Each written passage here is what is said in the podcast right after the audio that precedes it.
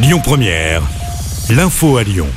Bonjour Christophe et bonjour à tous. C'est parti, les collégiens de 3e débutent les épreuves écrites du brevet ce matin. Environ 900 000 élèves sont concernés en France.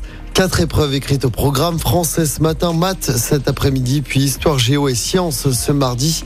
Les épreuves comptent pour la moitié de la note finale, l'autre moitié c'est du contrôle continu. Il y a également un oral d'une quinzaine de minutes. Les résultats seront communiqués entre les 5 et 11 juillet prochains en fonction des académies. Dans l'actualité également, ce lundi, les taxis en colère manifestent à Lyon. Ils vont se réunir ce matin devant le siège de la métropole dans le secteur de la Pardieu. Des perturbations sont donc à prévoir sur les routes. Attention, ils protestent les taxis contre la délivrance de licences gratuites. De son côté, la métropole appelle au calme et rappelle qu'une rencontre est prévue début juillet avec les organisations syndicales. Autre mobilisation à Lyon ce lundi, celle des greffiers. Les greffiers vont notamment se rassembler devant le tribunal judiciaire de Lyon Rassemblement prévu à partir de 12h30. Les professionnels se mobilisent contre une réforme du gouvernement. Ça concerne la rémunération avec une perte d'ancienneté pour certains et des inégalités entre collègues. Les greffiers réclament également de meilleures conditions de travail. Les amendes pour consommation de drogue bientôt payées immédiatement par carte bancaire ou en liquide. C'est ce qu'annonce Emmanuel Macron ce matin dans la Provence. Aujourd'hui, seulement 35% de ces amendes sont réglées. Les agents seront équipés de terminaux de paiement. Voilà ce qu'a annoncé le chef de l'État. Emmanuel Macron qui est attendu à Marseille pour une visite de trois jours. C'est la suite de son plan Marseille en grand, un plan qui vise à renforcer la sécurité, l'école ou encore les transports.